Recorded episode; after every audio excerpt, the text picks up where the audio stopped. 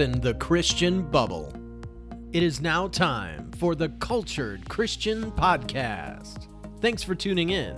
Today's episode is sponsored by, well, no one, because we're still small. But someday, hopefully, by companies like Apple and Amazon. Talk to the pastor before it gets to that point.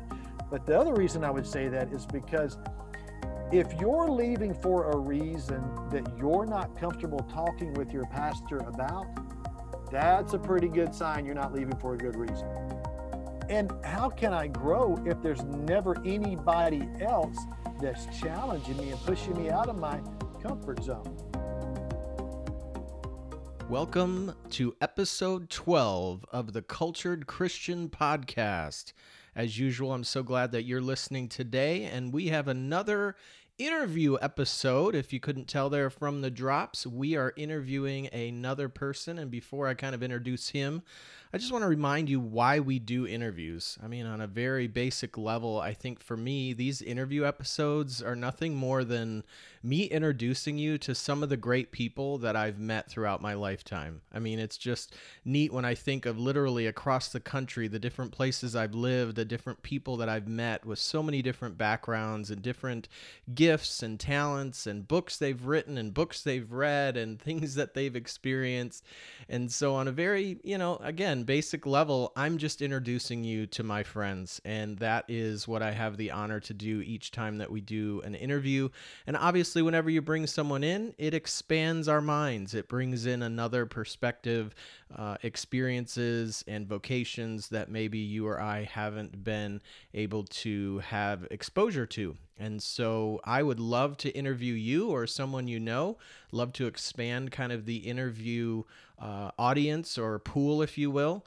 And so, if you're ever interested in being interviewed or you think you know someone who should be on this podcast, again, kind of falling into culture, technology, or faith, one of those three buckets, uh, why don't you send me an email at culturedchristians at gmail.com and we'd love to start that conversation. Speaking of conversations, today I am talking with Todd Stevens who you may recognize that last name because back in episode seven, we interviewed his wife. So now we've got a couple uh, that has been interviewed on the Cultured Christian podcast separately. And this is also our first pastor that we're introducing or interviewing on this podcast. So that is awesome. And before we dive in, I just want to make a note about the sound quality all of us are going through this COVID era, and unfortunately, this interview has a few uh, sound quality issues, but I still felt like it was good enough to share with you. But I just wanted to apologize on the front end because we are basically uh, doing this interview via cell phone hotspot. So there is some moments where you'll hear the internet drop more so than our other episodes. So I just apologize in advance for that. And you can blame Corona. That's just kind of how these podcast interviews are going these days days. And here we go. We have got Todd Stevens on the phone here, on the line, a Zoom call. He is the pastor of MTV Church Church in Mississippi. How you doing, Todd? I'm doing great. Kurt, how are you? I'm doing fantastic in light of uh, all the crazy things going on in our world today. And in Michigan, it is raining cats and dogs. It's like a monsoon out there today. Oh my. So uh, not not as nice down in Mississippi, but uh, I was super excited when I wrote Mississippi. I remembered how to spell it again because that takes me all the way back to high school. The whole Mississippi song thing. Absolutely, that's impressive that you still remember that. yeah it's one of the few things i remember from high school but uh but yeah thanks for taking the time to do this interview today. You are officially the first pastor so if i had a trophy i would send that to you with first pastor on podcast. So feel uh feel the love. Once we get big enough to be able to give trophies out you will get a trophy okay? I could say i knew you way back when yeah. So um so we're going to dive in today and we definitely have a topic that we want to get to, but as we start things out, I always like doing a little bit of background cuz when I've listened to interviews in the past, I hate listening to interviews and hearing from some speaker that I literally know nothing about. And there's a lot of people in our audience who haven't had the honor that I have to get to know you, get to know your wife.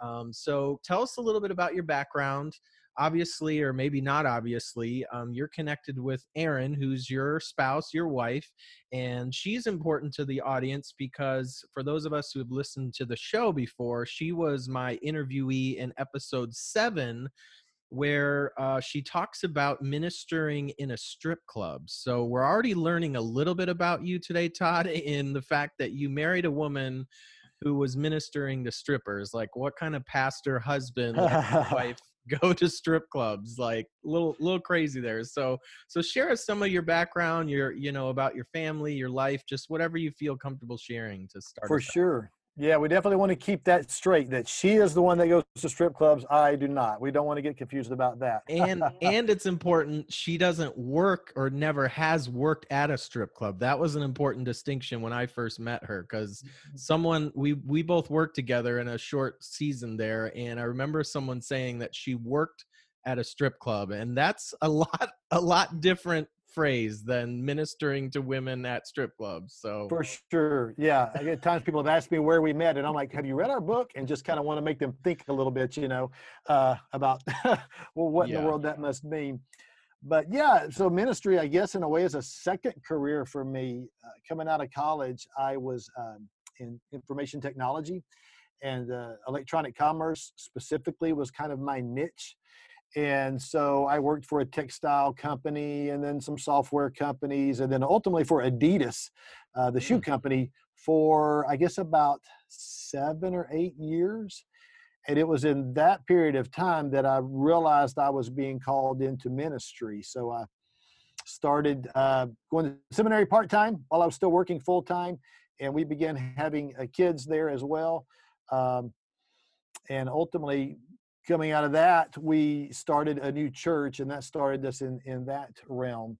Uh, as far as our family, though, to not skip past that, we do have three boys, and we have just finished our birthday season. So their ages are 20, 17, and 14. They're kind of at nice three-year intervals. Um, wow. Elijah, Daniel, and Levi, or if you can't remember, you can just go with Shadrach, Meshach, and Abednego if that's easier to remember. that works for me. Yeah, that makes it that makes it easy to remember. And you guys all all always look like you're having fun there on the Facebook. So I love seeing love seeing that stuff.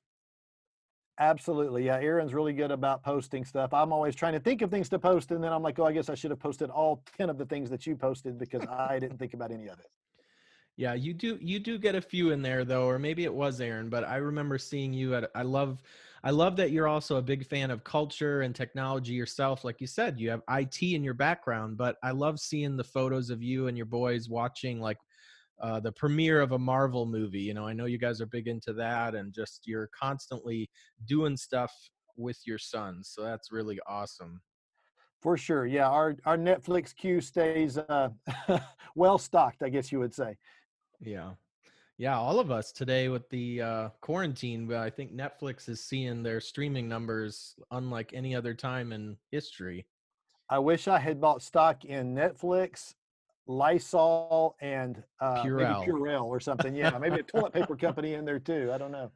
Oh my gosh, yeah, we'd be uh, be in a lot different place financially. But um, I want to jump back just to kind of understand, and this is also a good segue. So you said that you went to seminary part time and then you started a church. So you literally went from uh, seminary to leading a church. Is that did I hear that right? Like you started a church right after seminary? That's right. In seminary is where I learned about church planting, starting new churches. Prior to that, the only way I knew that new churches got started was people got mad and left. I didn't mm-hmm. know there was like a healthy strategic way to do it. Right. Uh, so yeah, just learned kind of the strategy and the process for reaching new people in the community by starting new churches. And so that was our very first venture straight out of seminary was starting this new church. Nice. And that was in Nashville, right? In the Tennessee area? Correct. Yeah, suburb of Nashville on the uh, east side. Yeah, and that's one thing I really respect about you, Todd, is you and I share a similar thing on our resume that you haven't been at a lot of churches. A lot of guys in ministry jump, you know, one year here, five years here, two years here. Like, how many churches have you worked at in, on a pastoral level? I've worked at three, and I was thinking the other day, I guess I'm doing it wrong because most people, you know, climb the ladder and go to bigger and bigger churches, and I keep going to smaller churches. Yeah. so I'll grow it and then go to a smaller one. Uh, but yeah, so I'm I'm at the, my third church now, and and hopefully the last one if uh, if I have my way about it. Right. Well, as we're going to get into, you know, there there are pros to pros and cons to small versus large versus medium. As I'm sure you you know, we could go on a, a whole nother episode about different size churches and the different types of leadership skills that you need to lead those different sizes and staff and all those different things that come with those sizes. I'm sure some of that will come out in some of our um, discussion today. Um, so yeah, so you've worked at three churches. I've worked at three churches uh, as a youth pastor, and um, so yeah, so we're going to kind of come at this topic today from that perspective. And I wanted us to launch with a little bit of a thesis, kind of at the beginning, that you and I are in agreement on. Maybe share some Bible verses, and then we'll just jump into discussing it. But I wanted to start with this kind of working definition, if you will, or thesis that we believe church should be a place, a life giving place and yet, for many, the experience has been exactly the opposite. So you got into this thing, you started a church, you had a hope, you had a dream, you had an idea, right? That we both got from seminary that the church is an, uh, an important institution and it's supposed to be life giving. It's supposed to help people and encourage people and motivate people and be a, a positive thing that they look forward to in their life. And yet, we see that for many it's often the opposite it it wounds people and that's kind of our title today when churches wound people and so let's go through some, kind of some of our verses I'll, I'll throw out a couple give you a second to think of your you know i know you have some you know verses that you jump to when you think about church but obviously i i always go to jesus words in john 10 10 he says i have come that they may have life and have it to the full you know jesus was about bringing life, about bringing hope, about bringing, you know, something to look forward to in people's lives. He didn't lives. He didn't come to bring religion or um, guilt or make them feel terrible. He wanted to bring to bring life. And then you have uh, Hebrews 10 24, you know, don't give up meeting together, right? Which is a verse a lot of churches are using right now to Absolutely. remain open. We've got to stay open in this quarantine. Um, but again the idea there that he's the the author saying is like we need to be together we need to be in proximity we need to have relationships so what that we can stir one another up to do love and good deeds like this church thing is important it's important for people to be meeting together what uh, what verses for you stand out when you think about the church or this idea that the church should be a life-giving place yeah, right along the lines of what you're saying there, John 13, 34, and 35 comes to mind, where Jesus says, A new command I give you, love one another. As mm. I have loved you, you must love one another. By this, everyone will know you are my disciples if you love one another. So he's saying, This is the defining characteristic. This is how yeah. they'll know you're following me, is that you're loving. Uh, all the other stuff, secondary. This is the definition of what it means to follow me. That's good. Yeah, that's not that's not really uh confusing. That's pretty dang clear. Right. he, what he said and and yeah, kind of the last passage I'll share which to me is also pretty clear even though it's a metaphor is in First Corinthians 12 Paul talks about he uses a metaphor of the church being the body of Christ right? Mm-hmm. The body of Christ is what the church is supposed to be. And you and I are parts of that body. Each of us have different gifts. Each of us come from different ethnicities and backgrounds and all these different experiences. When we come together, we are the body of Christ. We should look like and act like and function much like Jesus did. And the idea there is that we're incomplete without you. If a part of our body comes off gross right we're we're just some you know gobbled mess of of pieces that aren't functioning well uh there's something wrong there. There's something again and that's why i love that metaphor that we are uh, parts of a body and every part is significant. Whether you're a finger a mouth an eye there's all sorts of different functions and uh, we all come together to represent christ. So i love that i love that metaphor from scripture yeah, absolutely. I couldn't agree more.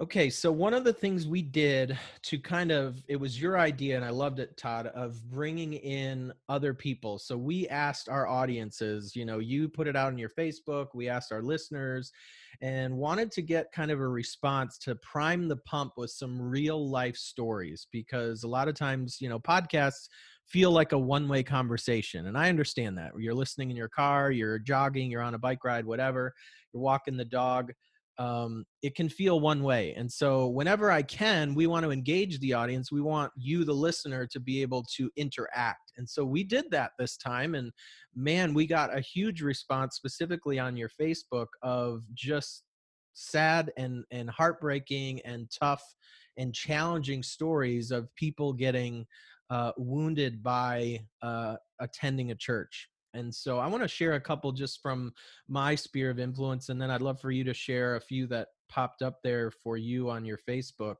Um, I, I thought back to a friend of mine wanting to be on the worship team or was a part of the worship team, uh, being told that they were too fat to be uh, on the worship team. You know, something that was, again, not related to the gifting or the singing or even showing up at the practices or following. It was truly just an image thing that they weren't representing God well as a, a weight thing. I, I heard the exact of, same thing from somebody who was told they were too old for the worship team, and I think they were like mm. 40. wow. Yeah. Wow. Okay. Yeah, and I was thinking, yeah, as we get into this, I mean, there's going to be so many common themes, right? Because it just across the country, across all these churches, there are similar things that people will be able to relate to um, I thought of my own sister. You know, my myself and my sister, we grew up in a non-churched home. My dad and mom weren't Christians. They divorced when I was seven, and we were introduced to Christianity, to this idea of Jesus through my mom's mother, my grandmother invited my sister and I to I affectionately now in quotes call it an old school Baptist church, you know, King James only. They had a banjo. Uh, uh, you always had to wear a tie. I mean, it was just as old school as you could you could get. The pews with the purple carpet and yeah, the yelling pastor, the whole thing. And um my sister and I grew up in that environment. She's seven years older than me, eight years older than me, and she had a bad experience through uh, through I think the youth group or through some of the teens that were there, and she stopped attending and never came back. I mean, like she's in the middle of her life now and has never looked back, never wanted, had a desire to uh, attend church or do do the church thing. Like that's how turned off she was. And I think even my dad, kind of my last story just from family stuff, is my dad attends a church uh, in Florida where he lives down there. And, you know, he's kind of checking it out, kind of been there a few years and, um, you know, gets uncomfortable at different parts of the service. And one week he called me or we were just talking and they asked them, and I'm sorry, Todd, if you've ever done this, but this is what happened at his church but the pastor uh, asked everybody to hug each other even if you didn't know the person next to you. So imagine my dad just standing there hugging a stranger. So they had this whole like awkward hugging moment and literally took him weeks to go back. Like he did not want to go back to uh, to that experience. And so, again, maybe a little lighthearted there compared to some of the things we're going to talk about, but still, you know that's not life giving to my dad that wasn't life giving to my sister and to this friend who you know couldn't sing on the worship team. These are all examples of people being pushed off pushed away from wanting to be a part of this this church thing. So what were some of the uh, share some of the stories that you heard? Well first i just got to say that somehow once i heard king james only and a banjo i was like this is not going to end well I wasn't shocked that it ended with a bad experience. You mean you um, don't play? You don't mess around with the banjo there at MTV? That's a that's more of a Wednesday night kind of a thing. We'll say no. um, nice. I yeah, so I posted on Facebook. You know, have you been hurt by church? And just kind of said fill in the blank. When churches blank, people get hurt, and got um, I think over 140 comments when it was all said and done. Mm. And so as I looked through them, some themes started emerging, like you said, and the top three that stood out. The, the first two are almost diametrically opposed. The first one was when churches don't love their own wounded people well. Mm, it seemed like that was a an outgrowth of a very outward focused church that was Right. very focused on reaching new people connecting with the community but not focused on taking care of the people that were there and hurting. So they're great at loving others not so great at loving their own.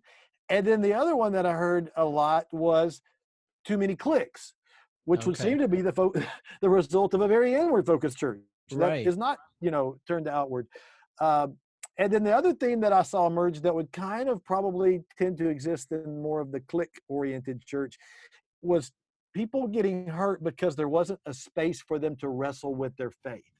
There wasn't a safe space to ask real questions and express doubts and kind of work through some of that.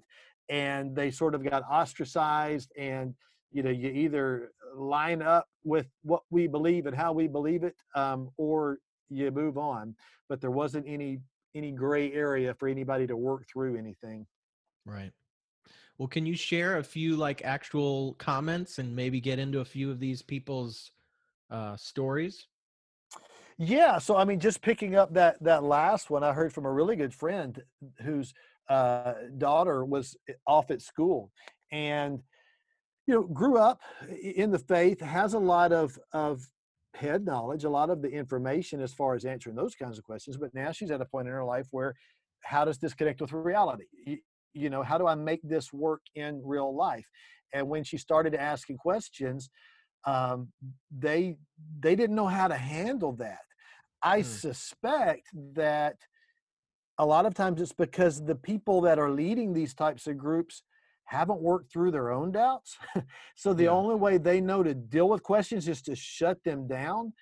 Yeah. Um, because it seems like a lot of the times in our churches and in our parachurch ministries, the people who have the most knowledge and tend to be the leaders tend to be more debate oriented right. where I'll, you know, I can argue my point and I can prove my point and I can shout you down, but I can't listen to you empathetically and Yeah. meet you where you are and work through your questions. And that's what we got to get better at doing because it's probably happened. I've never known anybody that got like argued and debated into the kingdom. you know, I've never known anybody that lost an argument. They're like, oh, you win. I'm a Christian now. Um, but I've known lots of people that got loved into the kingdom because Mm. somebody did listen to them, somebody did serve them and uh, was sacrificial toward them. So I think we've got to work through our own doubts to where we can create these environments where people can be authentic and can be transparent and can feel safe because Yeah. we are that way. Well, that makes me think of that verse, you know, knowledge puffs up, but love builds up. And I Mm. think that Eh, wouldn't you agree that this is also a unique thing here in America? I mean, this is still we we're still dealing with in most I'd say older churches, but to some degree even our churches, you know, an Americanized Christianity that every every question has an answer. You know, there's no mystery anymore. It's just here's the five steps, jump through these hoops, get baptized, do this class, do this thing and I find a lot of people, I've watched people go through those. They jump through all the hoops, they answer all the questions. And then there's almost like, okay, I'm 36, I've done all that. Now what? Like, it's almost like the adventure's done because we've set up this, you know, this this course if you will of christianity that people go through and there's nothing left to learn really i've read the book of revelation i've read genesis through revelation i went to the class i did you know and so then you do become mentally superior to the noobs. The new people walk in and they're like, Well, I don't understand this Noah flood thing. And it's like, Yeah, then this guy comes up and just blah, just like vomits all this stuff on someone. I've seen it happen in small groups that I've led. And you're just staring at this poor person who has just vomited all this um, you know, data, and they're just like, Well, gee, thanks. But I haven't done you haven't taught them how to do the math you haven't taught them how to figure it out for themselves or maybe god doesn't want them to focus on noah's ark in this season of their life god's over here working on this but you because of your pride i would say use the word doubts working on your doubts but i think people in those positions when they're just spewing out data it's a pride issue. I think it's about them being seen as this religious person i know all the answers and it's an uh you know above somebody else kind of position and i think that to your point uh, hurts a lot of people more than it helps them because then people feel like well if i'm an idiot i shouldn't go back to that small group. I shouldn't be there because no one wants to be made to feel like an idiot right? Right for sure and you, you're right that mentality of having all the answers that comes from a place of pride and probably insecurity where they want to appear smarter than they are or smarter than everybody else um, and i think it stems from really a skewed view of discipleship where mm. we think discipleship is all about information you know right. and and if i do another beth moore study and i read you know a john macarthur book then i by definition i have grown i've made progress mm. and i'm further down the road and maybe not you know maybe right. you're just a better pharisee or something uh, and we view growth in this real linear uh, from this linear perspective uh, that it just moves in one direction and, and so yeah we've got to figure out better ways to let people move um, at their own pace and in their own direction towards these biblical truths uh, by asking their questions rather than yeah. force feeding them here's the here's the valid questions here's the legitimate questions let right. them ask the questions that they have and uh, and meet them there yeah and so much of it is just i was going to go there and you kind of said it is that we put an artificial timeline you know we we want it to be a 7 week class or you know confirmation or whatever fill in the blank. We put in a timeline that god didn't put in. There's there's not a timeline there you know like god's okay with it being a few years of working through the ups and downs so that the person is actually there themselves. They're not there for you. They're not there putting on a mask if they do the work themselves, if they go along with the Holy Spirit's leading and in through different circumstances of their life, then they're that solidly rooted tree that when the storms of life come, right, their faith isn't just going to be just blown away because they answered all the questions right or they made the class leader or the pastor uh, feel good about, you know, whatever question they answered but I think, yeah, the patience, the ability of a pastor or a Christian leader to develop a skill of listening and being patient with the people who attend is so, so critical. Wouldn't you agree that we have to be, if we're not patient, if we're not willing to go and play the long game, we probably shouldn't be in ministry? Uh, yeah, I do agree. And it occurs to me as you say that, that I think the issue goes both ways in terms of both the attenders and the the, the ministry leaders mm. in terms of feeding into this problem because the goal of discipleship should be life change. Right. But too often when we visit a new church, you know, and we're looking to to find our church home, what we're looking for is a church that has all the same rules that we have.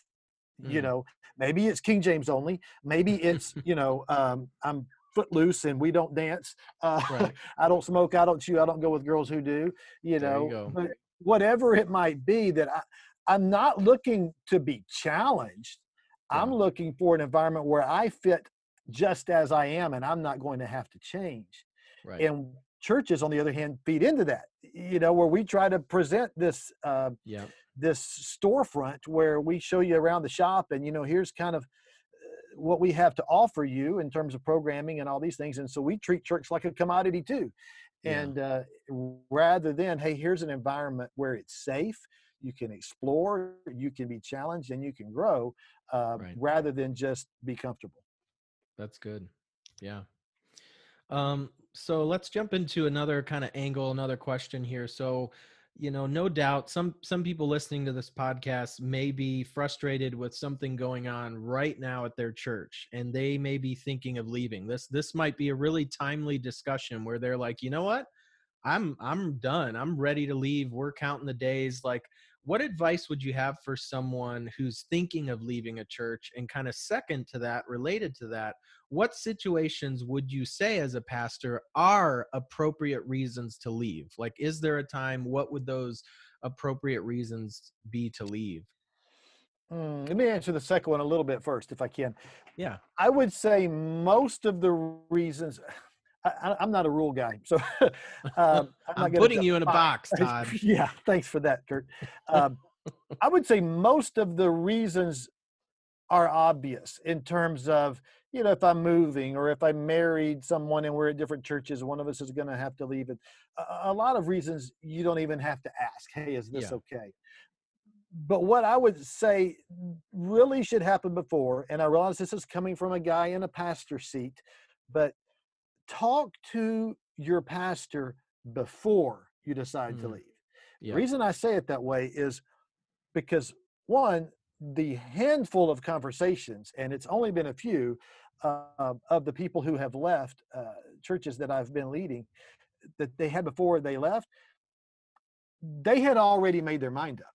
And that's yeah. really what the conversation was. There might have been a question in there, but if I answered the question or clarified the confusion, it really didn't matter. It was kind of like, no. well, we've already decided we're going to leave anyway. So thanks for, you know, telling us it was a misunderstanding, but we're going to still leave.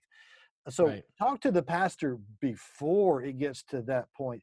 But the other reason I would say that is because if you're leaving for a reason that you're not comfortable talking with your pastor about, that's a pretty good sign you're not leaving for a good reason.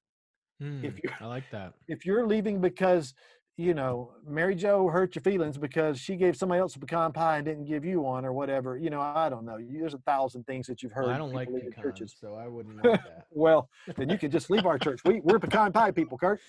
Oh um, gosh. But you know, if you can't talk to the pastor about it, yeah. that should be a red flag in your brain to be like, okay, wait a minute, is this yeah. is this legit or am I just being selfish here? That's very very revealing question. And and with that, what if someone so I hear someone saying like screaming at their their um speaker right now, what if their pastor is unwilling or unavailable to meet with them? You know, a lot of these guys nowadays they know, they smell that somebody's going to come and complain or they got some gripe and they just i'm busy or they go through they hide behind their secretary or you know whatever they do they play some games what would you say to someone who's again fairly connected likes the church otherwise but for some reason has an issue? You're saying from a pastor level hey come to me talk to me but what if they're in a church where the guy's just too busy legitimately has too much going on or is avoiding the people?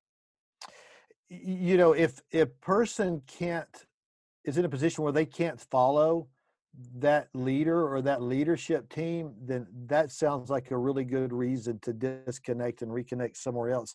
At the same time, I'll say this, especially with all the technology, we've just kind of proven it with the coronavirus. Mm. There is no excuse and no reason why a pastor can't be available sometime. Right. You know, uh, they don't shouldn't need too much notice, and uh, pastors are busy and and all that stuff, but yeah if somebody's not making time it's not that they can't it's that they won't and so that says mm-hmm. a lot about that that pastor. Yeah. So i noticed and i'm maybe stepping one level deeper here you know you didn't you didn't really get into specific situations and i understand as the, the rules thing right? Like there's there's kind of this idea with certain sins or you know if the pastor is involved in whatever kind of relationships i mean so you're just going to leave it at you know if it's obvious those sort of issues you kind of know like you know in those situations because I, I hear that and i think i look back over my life and i'm like it surely wasn't obvious to a handful of people like there was still hundreds of people that were cool. They either didn't know what was going on in leadership or what was going on over here and being covered up and yet they continued to stay. It seemed like it was either uh, not obvious or they were in on it you know and i think that's that clique thing right? There's sometimes people in on something because they're friends with so and so or they're in the group of power. I, I don't know. Is there anything more you want to say to that? Yeah that's a really good question to, for me to clarify where i'm coming from because going back to what you said uh, you know the church is the gathering. I mean the greek word is ecclesia that it's it's it's not even a religious word. It's citizens gathered. It's a group of people gathered for some specific purpose. So uh, if if I leave because someone did something, the pastor sinned, or whatever it might be, that may or may not be a valid reason to disconnect because, again, I want to make sure that I'm not treating the church like a commodity. Yeah. You know, uh, I want to make sure because this is a group that I am connected with. There's relationships, and I'm part of this mission, this purpose For Mm. sure, I would say you don't want to disconnect from church altogether, which happens all too often. That's like if I, you know, get bad service at a Mexican restaurant or they make me mad, I swear off quesadillas for life or something. That doesn't make sense. You know, That's go find somewhere else that's got a good queso dip. uh, but so when I say the, the reasons are obvious, it would be like because I'm moving away or the drive Yeah, has become right, too right, right. far or the mission has changed. But yeah, issues of, of, of sin in leadership, that gets a little fuzzy. It, it could be, it, it may not be. It sort of depends on how it's handled, I would say. And, you know, people just have to sort of seek God and pray through that because, um, because God might lead some people one direction and some people another direction in the same situation. Right. And his desire, God's desire, I think I can firmly stand on scripture and say this is God's desire is always unity. God's desire is, you know, Satan's the one to come to seek, kill, and destroy and divide. You know, that that's the enemy's goal is for us to be divided. Um, we're seeing that in our politics in our country right now. I mean, there's, you know, a house divided cannot stand. You know, this is God's goal, God's hope with the church is that we would be unified. We would be communities of gathered people who agree on some things and and the things we disagree on, we still, you know, lock arms and eat pecan pie together, you know, even it's not 100% agreement, it's 100% you know, we're together. You belong before you agree to all maybe, you know, 400 things that we have on our church's um, website that says you know our belief statement or whatever i think that's um, that's key Absolutely. And, you know, going back to what you said at, at the very beginning, the analogy that gets used in the New Testament is the church as a body. And so, even though you're not part of the local body, you and they are still part of the body. And yeah so, we do have to have unity. So, if and when you do leave a church, don't leave with, you know, a flamethrower and just, I'm going to burn the place to the ground with my words and I'm going to Mm, post the passive aggressive thing on Facebook where I'm talking about them without saying I'm talking about them and all that garbage. You know, you want to leave with kindness and and promoting unity even as you choose to disconnect and reconnect somewhere else.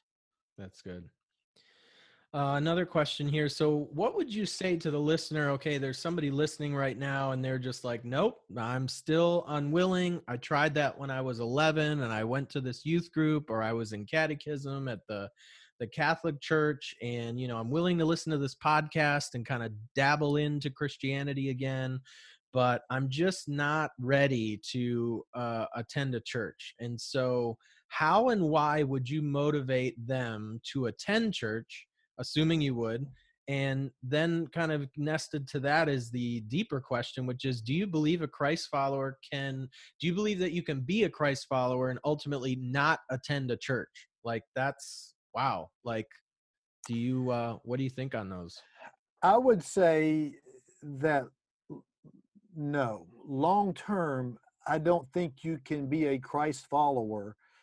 And I love that you said that word, Christ follower, and not be part of a church. That's sort of like saying, I am a non serving Christian.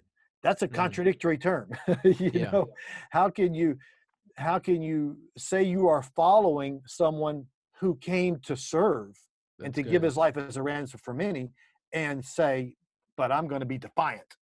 right it doesn't make sense. So to follow Christ means to come from a place of surrender. You know, so Mm. rather than puffing myself up and it's going to be about my rights, I'm going to be submitting. And I don't know logically how you can do most of the one another's all by yourself. You know, Yeah. unless you have multiple personalities or something like that. I don't know that it's possible right to obey so many things if I'm not putting myself in a situation to where I'm around other people. And how can I grow if there's never anybody else that's challenging me and pushing me out of my comfort zone? You know, Mhm. I'm just I'm building my own little my own little kingdom. Uh, you know, again, uh, th- these these are my rules. I didn't find a church that likes all my rules, so I am now my own church. Well, that's Right. that's not a church. That's you, you're you're not you're not a gathering. Y- y- You know, it, it comes back to the word. We, we're trying to redefine it. So how can you be part of of the gathering all by yourself? You can't. Yeah. Well, that's good. And the only thing I would add there to say is back to what we said originally make sure you hear what we said about the discipleship not having a timeline. That also applies here. You know, that maybe there is a season where people are at home and they're doing, you know, church online or they're watching Joel Osteen or, you know, Steven Furtick or whatever. You know, there can be a season. Would you agree that we can? You know be in between if you will but as long as we're still in the word we're still praying all those things should ultimately be like rivers leading back to you know coming together like from the source we're gonna we're gonna eventually come back to this place of like no no you're right scripture does say these things we do need to get back to the body and not be the separate uh, body part that's just out here alone. Yeah for sure and that's why i was said long term, you know, that you Yeah. you don't want to do that long term because there are going to be, you know, these transitional seasons and things for sure. And with technology and, and TV and radio and all the uh, ways that we have at our disposal to uh, connect with content that can help us grow spiritually, it's very easy to fall into that. We just Yeah. again want to make sure we don't begin to approach it as a consumer where I'm just getting things for me rather than I'm actually growing and so i'm finding how do i pass this on to others? How do i how do i get to where i'm loving others and serving others and and um, comforting others? That's good.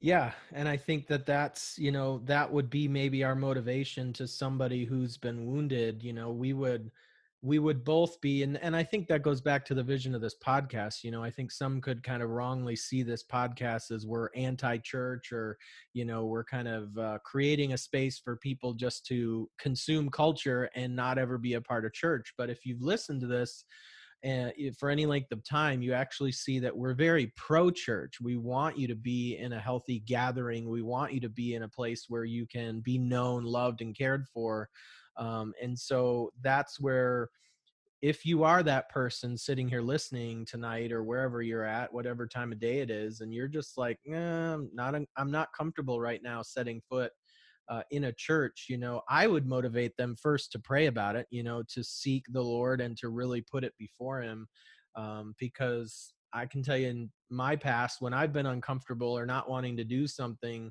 and then you just genuinely pray about it and put it before him uh, that has a way of softening our hearts and kind of bringing about circumstances and people to our lives that become an on ramp to again maybe just dip your toe in try something online then try an in person then go to a small group then get back you know there's a pathway there. So I, I think we agree or you know maybe just to say it another way we the idea is movement right? Like we want to see people moving towards Jesus, not away, because there really isn't there really isn't static. It's either you're moving towards or you're moving away. What are you doing today to move towards uh, Christ? And if He values the church as we've just articulated, then it follows you should be moving towards church, right?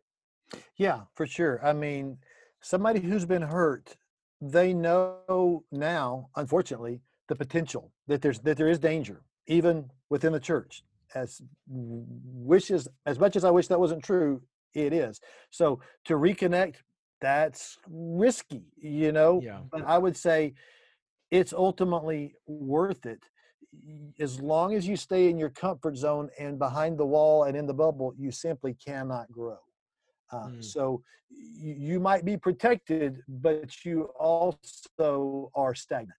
You're not going to move mm. forward in relationship with Jesus if you don't take that risk. That's good.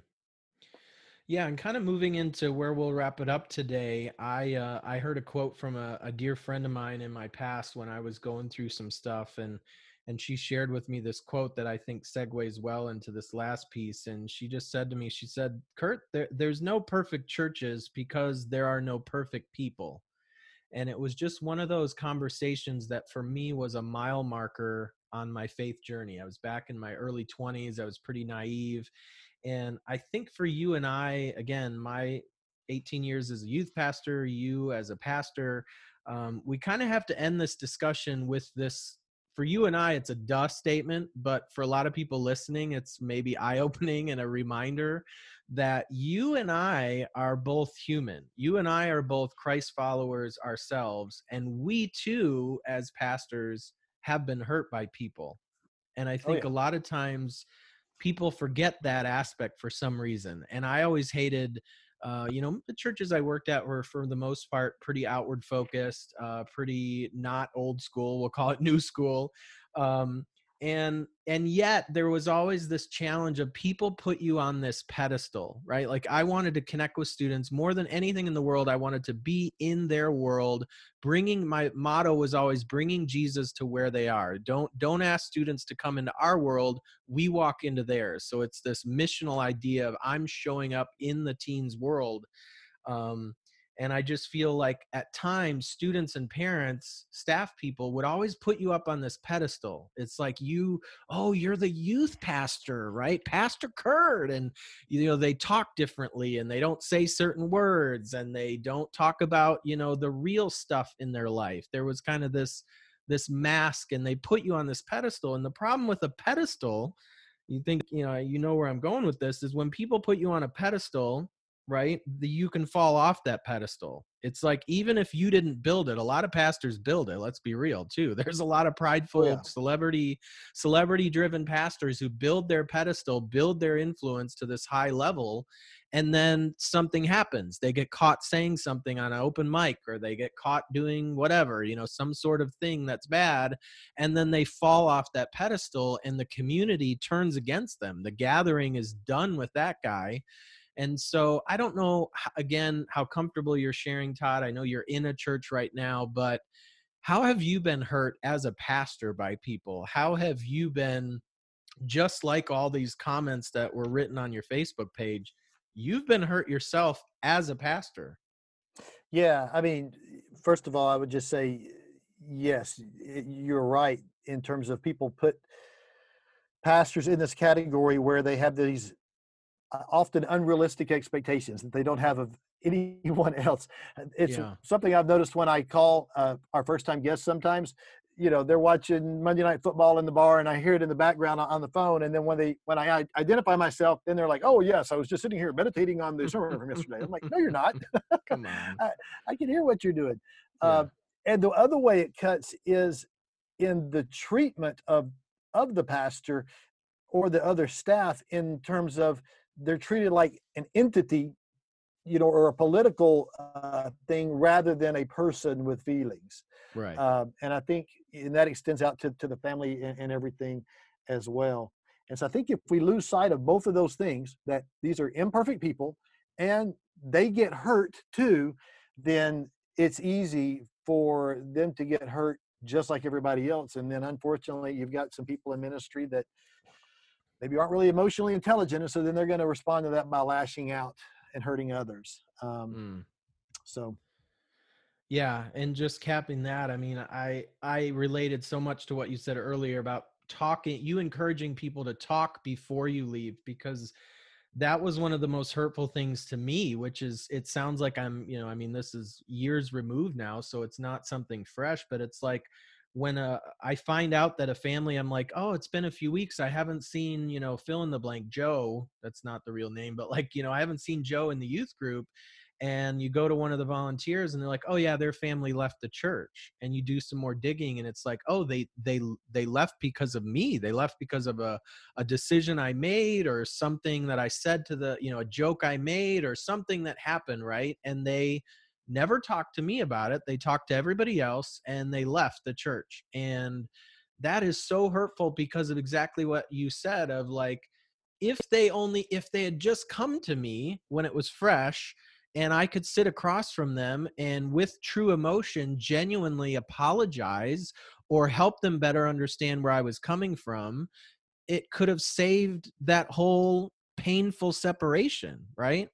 And I think that people do that and I saw that in some of the comments on your your Facebook comments and some of the stuff that that we talked about leading up to this is just so many of the expectations people have and they're they're wounded in quotes by are things that they the pastors have no idea that there was that expectation right? Like you can't you can't meet an expectation that no one's ever communicated to you and that's where a lot of people get wounded i think of you know whether it's leaving the church or the the bedside thing you know where i was in the hospital and no one from the church called no one from the church showed up like that's always a common one right? I've heard that in my family and i'm like how would they know you were sick did you tell them did anybody phone the church and say hey my daughter my friend you know of course if you did that and they literally blow you off then that's you know another story but i find a lot of times people just assume uh, you're you're supposed to know I'm in the hospital. You're supposed to know I'm going through financial uh, tough times, and and you're supposed to come like on a white horse, you know, through the woods to my need. And it's like, I mean, would you agree that as a lot of times as a pastor, you just you can't meet the needs you're unaware of, and you can't meet everyone's needs either all the time. Yeah, I would agree with that, and um, that wound that people have gets amplified when they don't hear from anybody. You know, it starts mm-hmm. out a little hurt and it grows bigger and bigger.